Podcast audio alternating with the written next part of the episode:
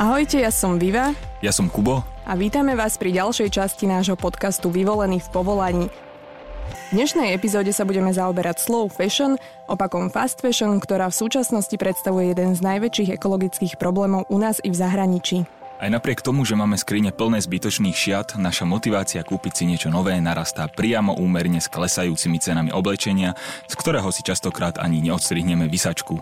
Kvalitných výrobkov od lokálnych značiek je čoraz viac, no ich cena je neporovnateľne vyššia než vo veľkých módnych reťazcoch. Riešenie, ako šetriť peniaze i životné prostredie a zároveň si dopriať pekné udržateľné oblečenie, nám predstavia naše dve dnešné hostky Dominika Horňáková a Eva Stančeková, zakladateľky prvej knižnice oblečenie na Slovensku s názvom Šumné. Dievčatá, ahojte. Ahojte. Ahojte. Ahojte.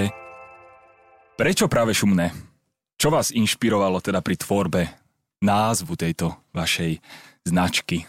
Takže na začiatku to bola taká túžba byť udržateľnejší. Ja som začínala najskôr s takým minimalizmom, postupne som prechádzala k lesovej teda životu s menším odpadom a napokon som narazila práve na problém šatníkov, keďže som sa chcela obliekať moderne a pekne, ale stále to nebolo ono. Nevždy som v second handoch našla to, čo som potrebovala.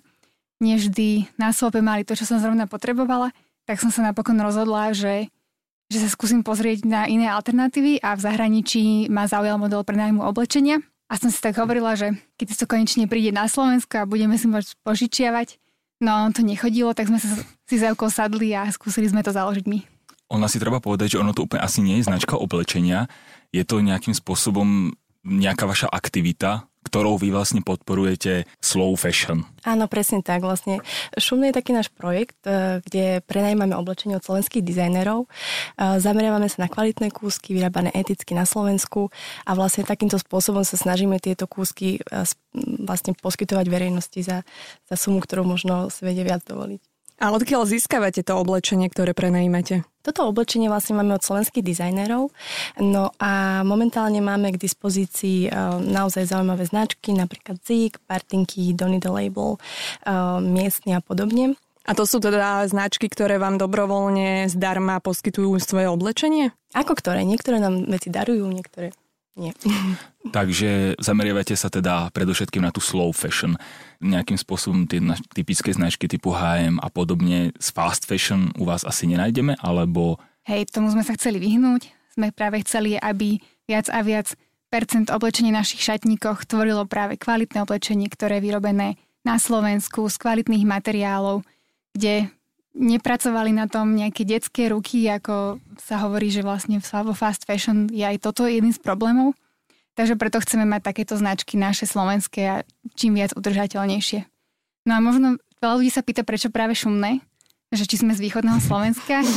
uh, ja mám len frajera z východného Slovenska, ale nám sa páčilo toto slovo, pretože on v sebe skrýva to, že človek sa oblíka nielen pekne, šumne, ale aj u mne, že troška možno s rozumom. Wow, to je veľmi pekná slovná hráčka. Ja by som sa ešte spýtala k tomu získavaniu oblečenia. Je možné, že aj vám ľudia darujú oblečenie, alebo Áno. také nepríjmate.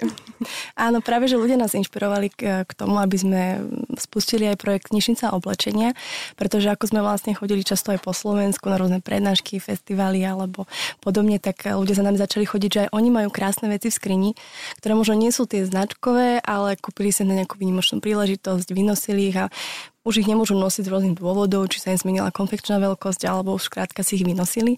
No a pýtali sa či s nimi nemôžeme niečo spraviť, či ich tiež nevieme nejakým spôsobom využiť. No a tak vznikol nápad založiť knižnicu oblečenia. Takže áno, momentálne prebehol aj mesiac a mesiac nenakupovania, kedy sme zorganizovali celoslovenskú zbierku, takú intenzívnejšiu, no a už sa teraz tešíme na, na kúsky, ktoré nám pribúdajú, pretože ich skutočne veľa. Ešte stále vlastne ich eh, zbierame z tých zberných miest. A podľa čoho viem, že to oblečenie, ktoré mám a už ho nemôžem nosiť, vám môžem darovať? Že mám napríklad nové sako zo Zary, ale to by ste mi nezobrali, hej? No, na našej webovej stránke sme zverejnili také nejaké kritéria, ktoré sme si stanovili. Malo by to byť oblečenie, ktoré je nepoškodené, čisté. Zbierame dámske aj pánske. Čo nezbierame sú detské oblečenie alebo nejaké spodné prádlo, ponožky, čapice, šály. Ale skôr také veci, ktoré si človek kúpil naozaj na výnimočnejšiu situáciu, ale nevynosí ho. Ale aj také saka, kardigány, kabaty sú úplne v pohode. My to vlastne teraz po tom zbere budeme triediť, čistiť, fotiť a potom to všetko zavesíme na náš web ako kniž, do knižnice oblečenia. To je možno taká zaujímavá otázka, že ako to ľudia príjmajú napríklad aj z tých hygienických dôvodov? Existuje tam možno nejaká psychologická bariéra? Stretli ste sa s tým, že by sa niekto voči tomu ohradil, že bože, to už neviem, kto to mal predo mnou na sebe, prečo by som to teraz mal nosiť ja a podobne? Občas sa s tým stretávame, samozrejme ľudia sú zvedaví, že či to oblečenie bolo čistené a samozrejme áno, všetko oblečenie profesionálne čistíme, ale toto nie je iba výhrada na Slovensku, napríklad aj v Číne alebo v Japonsku bolo taký, uh, ľudia sa tak báli toho, tej hygieny, že naozaj uh, museli to veľmi propagovať, najmä túto, túto, tento aspekt a napríklad v Číne vznikla aj veľká sieť čistiarní, ktorá vlastne, ktorú založili práve majiteľia takýchto prenajímateľní oblečenia. Takže áno, určite to nie je iba na Slovensku. Ono to asi v hlavách bude vždy, že to second-hand oblečenie, že čo to vlastne je, ale stále viac a viac ľudí začína týmto smerom ísť, začínajú si kupovať takéto veci.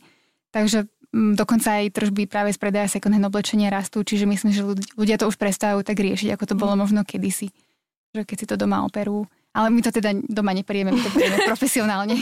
Odmietli ste niekedy nejaké oblečenie, ktoré síce splňalo možno tie vaše kritéria, nebolo to spodné prádlo alebo ponožky, ale povedali ste si, že fúha, tak toto už asi, toto už asi nezrecyklujeme? No, nás ešte len čaká tá fáza toho pozerania detailného na to oblečenie, čo asi odmietneme, keď to bude naozaj pri veľmi poškodené, že to bude naozaj úplne zničené. Čo sa veľmi tešíme, sú také výzvy, že keď tam bude treba len niečo zašiť, niečo upraviť, možno niekde domalovať, namalovať. Takže sa z toho ešte stávajú vlastne nejaké originálne dizajnerské kúsky. Presne, tak. presne tak. Máme aj v, máme takú značku biela v našej ponuke a to sú také krásne biele košele, ktoré sú také oversize. A my sa aj celkom tešíme, keď sa možno, že aj trošička niekde zašpinia, že to nepôjde vyčistiť, pretože to bude taký proste taký ako keby také plátno, ktoré vieme teraz pomalovať a urobiť z toho ešte možno krajší dizajnerský kúsok. Aký je postup, keby som si, teda už keď to oblečenie vyčistíte a budete v tej fáze, že oblečenie prenajímate, aký je môj postup z pohľadu spotrebiteľa, že si chcem toto oblečenie prenajať, tak na akú dobu si ho môžem prenajať a možno nejaké cenové relácie, v ktorých sa pohybujeme? Takže pokiaľ vlastne sa jedná o šumné, kde prenajímame tie dizajnerské kúsky, tak vlastne naše zákazničky si vyberú na internete model, ktorý sa im páči, vyberú si veľkosť, farbu a na koľko dní si tento kúsok chcú zapožičať. No a vlastne my to, im to potom doručíme, oni to vynosia, vrátia a vlastne kruh sa uzvára čistením a tým, že to poputuje k ďalšej zákazničke. Čo sa ale týka knižnice oblečenia, tam, tam ešte viacero vecí um, si potrebujem poriadne premyslieť. Chceli by sme, aby knižnica oblečenia fungovala na princípe, ako sú tie klasické knižnice, kedy si vlastne ľudia za členský poplatok budú môcť vybrať nejaký počet um, kúskov za mesiac a potom zase vrátiť, takže pravdepodobne na tomto princípe bude fungovať. Čiže naozaj je to, že knižnica, že platíte neviem, nejaké mesačné alebo ročné členské a podľa toho už sú aj ceny prispôsobené, prispôsobené alebo... Pravdepodobne to bude takto. Ešte nechceme nejako záväzne um, uh, niečo slúbovať, lebo teraz máme naozaj veľa práce práve s tým zberom a striedením, ale v priebehu budúceho roka určite budeme uh, komunikovať konkrétnejšie informácie. Aký štýl oblečenia prenajímate? Máte napríklad aj nejaké spoločenské šaty alebo sa zameriavate možno skôr na také každodennejšie? Ono to asi teraz ešte tým, že ste len v tej fáze zberu, nie je úplne jasné, ale pokiaľ by nás niekto počúval a zaujalo ho to a chcel by si niečo takéto napríklad na blížiacu zaplesovú sezónu zapožičiať, či by v januári u vás už napríklad našiel aj niečo takéto? Áno, práve na stránke Šumné už sú takéto kúsky k nájdeniu a k požičaniu. Máme tam veľmi pekné veci od slovenských dizajnérov miestny, ale taktiež šaty od Donny the Label, taktiež tehotenské oblečenie, keďže to je práve to oblečenie na, na, na takú, nie že jednorazovú, ale krátku, z obmedzenú dobu. Takže, alebo mm. veľmi obľúbené sú konferencie, kedy ženy napríklad potrebujú ísť na nejakú, nejaké pracovné stretnutie, konferenciu, tak nemusia si kvôli tomu niečo kupovať, ale môžu zažiariť na každej konferencii možno v niečom inom peknom. Mm. Čo nemáme, čo nás veľmi mrzí zatiaľ, je pánske oblečenie, ale určite časom to chceme, tento rest dobehnúť. Áno, a napríklad aj e, teraz do zbierky knižnice oblečenia už sme si všimli, že nejaké také spoločenské šaty sa tam myhli. Bolo ich viac, niektorým dokonca spomínali aj svadobné, čiže nechajte sa prekvapiť, možno tam niečo nájdete. A kde všade tie zberné miesta máte? Takže zberné miesta boli primárne um, rozmiestnené v priebehu novembra takže nemôžeme potvrdiť, že budú aj naďalej, ale na tom pracujeme. Mali sme zberné miesta vlastne v Bratislave, v Mestskej knižnici, taktiež v štátnej vedeckej knižnici v Banskej Bystrici, v obchode Nebalené v Banskej Bystrici, ďalej v Trenčine, v bezobalovom obchode Bezobalis, v nádvorie Coworking v Trnave, Dobrecúška v Žiline či v Sekači v Nitre. Niektoré miesta sa nám ešte teraz ozvali, že by sa zapojili v priebehu budúceho roku. Takže pevne veríme, že budeme mať tieto miesta aj nejako permanentnejšie a taktiež sa zapojilo mnoho organizácií aj zamestnancov. Plánujete napríklad momentálne nejakú Mikulášsku? Mikulášsky zber? Ja dúfam, že nie. Momentálne máme sa sebou naozaj, naozaj rušný mesiac. Bude asi skôr Mikulášske triedenie. Ale máme za sebou naozaj rušný mesiac, takže si ešte potrebujeme veľa vecí e, dotiahnuť a, a zase plánovať ďalší rok. Tak... Už máme dohodnutú spoluprácu s jednou firmou na jarnom upratovaní, takže možno keď niekto má, pracuje v nejakej firme a rád by takúto zbierku zorganizoval so svojimi kolegami, tak sme otvorené spolupráci, mm. takže stačí povedať. Áno, a mnoho ľudí nám píše aj napríklad, že chce niečo poslať poštou, čiže to je tiež možné. Prípadne my často cestujeme po Slovensku, ako vravím, um, máme naozaj rado, že sa zúčastníme mnohých zaujímavých podujatí, čiže tam sa na, nás tiež môžete nájsť. A vy ste tiež nejako riešili Black Friday, ktorý bol minulý týždeň, alebo na, vašu, na váš koncept to nemalo nejaký vplyv? My sme ho riešili cez medzinárodný nakupovania, ktorý je práve počas Black Friday ako taký protipol tomuto dňu a sme vlastne organizovali dve diskusie. Jednu v Bratislave v GTO inštitúte a ďalšiu v štátnej vedeckej knižnici v Banskej Pistrici, ktorá bola zameraná práve na nakupovanie, cirkulárnu ekonomiku, udržateľnú módu. Takže takto sme to no. oslavili my. A máte pocit, že ľudia sú každým dňom uvedomelejší, čo sa týka udržateľnej módy, alebo ešte stále prevládá tá cena nad kvalitou možno? To zase závisí, koho sa spýtate. My sme si tak sa pýtali same seba, či je to vlastne iba v Bratislave, v tej našej, ako to vravíme, bubline, ale ako cestujeme, tak e, sa nám zdá, že naozaj to povedomie stúpa a ľudia naozaj reflektujú na to, čo si, čo si kúpujú, na svojimi rozhodnutiami a taktiež na tým, ako to vplyva na životné prostredie a celkovo okolie. Takže ja si myslím, že to stúpa. Ale určite aj mnoho tých, ktorí možno ešte na túto vlnu nenasadli alebo v tom nevidia zmysel, ale tak zase podľa mňa najlepšie je s tou cestou inšpirácie a skôr sa snažiť tých ľudí inšpirovať, ako do niečoho tlačiť, lebo to môže mať práve ten opačný efekt. Čo sme si všimli pri tých našich cestách je, že práve mladí ľudia, aj keď čo bol teraz ten posledný prieskum, tak sú možno ľudia skeptickí, ale práve tí mladí ľudia boli pre nás úplne takí, že najviac angažovaní, čo sa týkalo tej udržateľnosti a životného prostredia, takže my vidíme tie budúce generácie nádej. Ako možno reagujú aj veľké obchodné reťazce na nejaké takéto podobné aktivity, pretože sú to teraz aktivity, ktoré sú väčšinou veľmi celosvetovo rozšírené. Mne sa zdá, že som niečo podobné čítal už aj HM pripravuje niečo podobné. Neviem, či máte o tom nejaké informácie alebo možno máte nejaké ďalšie. Áno, v podstate HM spúšťa to vlastne kolekciu Conscious a vlastne zbierajú oblečenie na recykláciu, ale treba sa možno viac aj spýtať alebo si zistiť vlastne či to je možné, alebo čo je za tým, pretože mnohé firmy uh, skúšajú tzv. greenwashing, to znamená, že sa tvária veľmi udržateľné, ale možno to, čo je za tým, nie je úplne taká pravda. Čiže... Takže možno len taký marketing.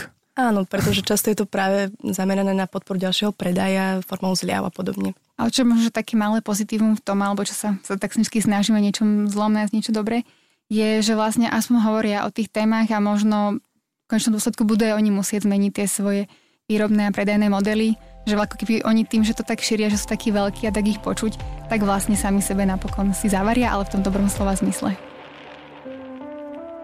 Vedeli by sme si možno, aj keď sme sa to možno mali spýtať na začiatok, ale vysvetliť pojmy slow fashion a fast fashion?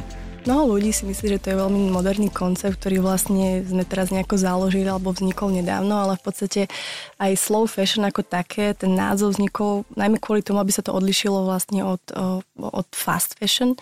A slow fashion je práve spôsob výroby oblečenia naozaj takým spôsobom poctivým, etickým, vyrába z kvalitných materiálov a, a naozaj bez toho, aby človek sa snažil čím najrychlejšie predať čo najväčšie množstvo oblečenia. Čiže slow fashion je v podstate niečo, čo tu vždy bolo, až do doby, kedy tu vstúpilo the fast fashion. A preto teraz máme vlastne takéto dva termíny. Ale... A slow fashion z vášho pohľadu sa vzťahuje iba na nejaký náš domáci trh, alebo môže byť slow fashion aj v Bangladeši napríklad? Určite áno. Ono, tým, my nechceme povedať týmto, že nekupujte si nič zo zahraničia, kupujte len slovenské, vôbec nie aj tí ľudia v tom Bangladeši potrebujú z niečoho žiť. Otázka je, že akým spôsobom oni momentálne, mnohí, ktorí vyrábajú v tých fabrikách, tak v tom najhoršom zmysle oni dokonca prichádzajú o život, ale častokrát nie sú adekvátne ohodnotení za svoju prácu a to si myslíme, že je veľmi nespravodlivé, že kde na konci toho reťazca tie reťazce majú strašne veľa peňazí z nich, ale tých ľudí nezaplatia. Ale už aj v Bangladeši vznikajú fair trade výrobky, fair trade výrobcovia, ktorí naozaj tých ľudí zaplatia, vyrábajú veci z kvalitných materiálov, nepoužívajú rôzne toxické a chemické materiály pri tej výrobe. Takže áno, dá sa aj tam nájsť. Ono v podstate, keď človek si už aj niečo kúpil, keď niečo vyrobil, tá slow fashion alebo udržateľná móda začína v našej skrini, v našich šatníkoch. Keď niečo doma máme, tak sa to snaž, snažíme využiť. Alebo keď si ideme niečo kúpiť, tak len porozmýšľajme, že či už to náhodou v nejakej inej verzii doma nemáme, alebo či to nevieme nejakým iným spôsobom požičať, alebo kúpiť second hande, alebo vymeniť na svope. Čiže len sa za tým možno, na tým niekedy možno zamyslieť a nekupovať tak kompulzívne ako mne sa teraz veľmi dobre hovorí, ale som si prešla presne tým istým, že som kedysi nakupovala non-stop a každá odmena skončila práve v tom Heimku alebo v Zare. Ale vlastne aj tými informáciami, ktoré človek si získava, dočítava, tak nejak začne to správanie postupne meniť. A... No a priznaj sa, odkiaľ máš toto tričko, čo máš na sebe? Toto tričko je namalované. to som vyhrala Poďme si v našej... výsačky, všetci štyria hromadne, povinne. Tričko som vyhrala v našej uh, pontisáckej súťaži, kde vlastne také nadácii, kde teraz pracujem. A ono je vlastne od slovenského výrobcu a je to biobavlna, je pomalované s nejakým slovenským dizajnérom, teda s nejakým maliarom alebo tak. K tej bavlne by som sa možno ešte vrátila, lebo som počula teraz, neviem úplne presné čísla, ale že na jedno bavlnené tričko sa minie XY litrov vody je teda bavlna akože lepší materiál než iný, pritom asi úplne nešetrí životné prostredie. Presne tak, ono aj pri pestovaní bavlny sa často používajú rôzne pesticídy, pri tej biobavlni by to nemalo byť, ale áno, aj tá samotná bavlna. Proste najdôležitejšie je, že nekupovať to na kvanta, ono samozrejme nedá sa povedať, že tento materiál je len dobrý, tento materiál je len zlý. Nie je to také čierno-biele, ale keď niečo, využi- niečo vynosíme a využijeme toľkokrát, koľko by sme mali, na tých našich diskusiách padlo číslo aspoň 30 krát, tak ono, už toto je dobré, že ono možno aj z čohokoľvek by to bolo vyrobené, keď to začneme na kvanta predávať a kupovať, tak ono to sa stane v končnom dôsledku zle. Možno by som sa ešte vrátil trošku k tej téme, aké, aký vplyv môže mať napríklad fast fashion na naše zdravie. Ja som si na, asi pred dvoma týždňami kúpil rifle a do prvého vyprania som mal kompletne čierne nohy rifle boli čierne. A vtedy som sa nad tým tak asi prvýkrát reálnejšie zamyslel, že čím toto všetko môže byť napustené? Áno, to je bohužiaľ tak. Často vlastne textily obsahujú rôzne e, farbiva alebo vlastne chemikálie, ktorým sa vlastne textil upravuje, ale to je len jedna z takých tých dopadov. Napríklad e, často sa nezamýšľame nad emisiami, ktoré vznikajú pri preprave, keď, keď ty si zips dopravujeme z jednej krajiny, rifle potom putujú ďalej a podobne. Čiže uh, jednak sa uvoľňujú aj mikroplasty. To je tiež e, vec, ktorú si možno neuvedomujem pri tom praní. A vlastne čítali sme, že až 35% mikroplastov v oceánoch pochádza práve z prania oblečenia. Čiže tam vlastne ešte aj vlastne počas toho celého života toho, toho, toho, toho, toho textilu môže vznikať nejaká forma odpadu a teda chemikálií. Ja by som sa možno ešte spýtala, že ako motivovať možno našich poslucháčov, lebo ja napríklad, keď prídem do Auparku a idem na nákupy, priznám sa, e, tak e, už si tak hovorím, že to oblečenie už vyrobili, už tie deti asi sa na tom narobili, takže ako kúpim si to a tak ublížim niekomu. že vlastne už to vyrobené bolo, hej. Čiže či ja mám s tým nejak psychicky bojovať, že robím zlú vec, alebo to, čo už bolo vyrobené, už sa neodstane. Podľa mňa si ľudia častokrát neuvedomujú tú silu, ktorú majú vo svojich peňaženkách. Ja peniaze prirovnávam k volebným lístkom, že vlastne to, čo kupujeme, by tým spôsobom volíme, že čo chceme, aby sa vyrábalo ako sa to bude vyrábať. A že my keď tie zelené papieriky nedáme tak jednoducho tým um, predajcom, tak uh, a sa ich spýtame, že, že ako niečo vyrobili, čo je za tým, či sa to nedá urobiť udržateľnejšie, tak možno to tak postupne začnú robiť. A ono, keď my kým, my kým nezmeníme to naše správanie, tak oni nebudú mať motiváciu, aby to úplne zmenili. Samozrejme, nestačí všetku vinu hádzať len na nás obyčajných spotrebiteľov. Tam je samozrejme dôležitý aj tlak na legislatívne zmeny, na nejaké procesy, ktoré by umožnili to, aby aj tie firmy jednoduchšie išli do tých inovácií, tej udržateľnosti. Mm. Takže to asi opäť platí pravidlo, že najdôležitejšie je začať sám od seba. Určite áno a taktiež eh, by som povedala, že ak naozaj máte potrebu si kúpiť nejaký kúsok a je pre vás lepšie ísť do toho HMK, kúpiť si to tričko, ale fakt ho vynosíte, budete ho používať, tak budíš. Lebo začíname sa stretávať s takým pojmom ekofašizmus a je to v podstate niečo, čo vzniká ako, ako šikana. Jednak niekto šikanuje ostatných alebo niekto je šikanovaný, čo sa týka práve uh, týchto tém. Čiže určite dobré ísť tým, tým smerom alebo ísť formou príkladu a byť tým pozitívnym príkladom, ako niekoho do niečoho tlačiť. Lebo to práve môže vyvolať ten opačný efekt, kedy sú ľudia zahltení, presítení, mm. je to veľmi negatívne a potom prirodzene k tomu majú odpor. Čiže istou formou pozitívneho príkladu. To je dobrá téma, pretože v súčasnosti sme svedkami skutočne veľkej nejakým spôsobom masovej komunikácie, čo sa týka nejakého mhm. zdravšieho, ekologickejšieho životného štýlu a možno práve, že to už u niektorých ľuďoch môže vzbudzovať až také podozrenie, čo, čo stojí zas napríklad aj za týmto. Takže možno vždycky to všetko brať tak nejak zlatou strednou cestou a vedieť nad tým nejak pouvažovať. Som počula o tom, že už aj existuje niečo ako klimatická úzkosť, ľudia majú psychické stavy z toho celého. Ja to sa to dostalo až do učebníc psychológie a psychiatrie. Presne, tak ja to na jednej strane rozumiem, ale čo by som veľmi nechcela, aby ľudia začali podliehať panike a potom volili nejaké, nejaké revolúcie a zmeny systému. Ja si myslím, že demokracia, ktorú máme, je OK, len ju treba neustále opravovať, zlepšovať, posilňovať inštitúcie, zlepšovať legislatívne procesy.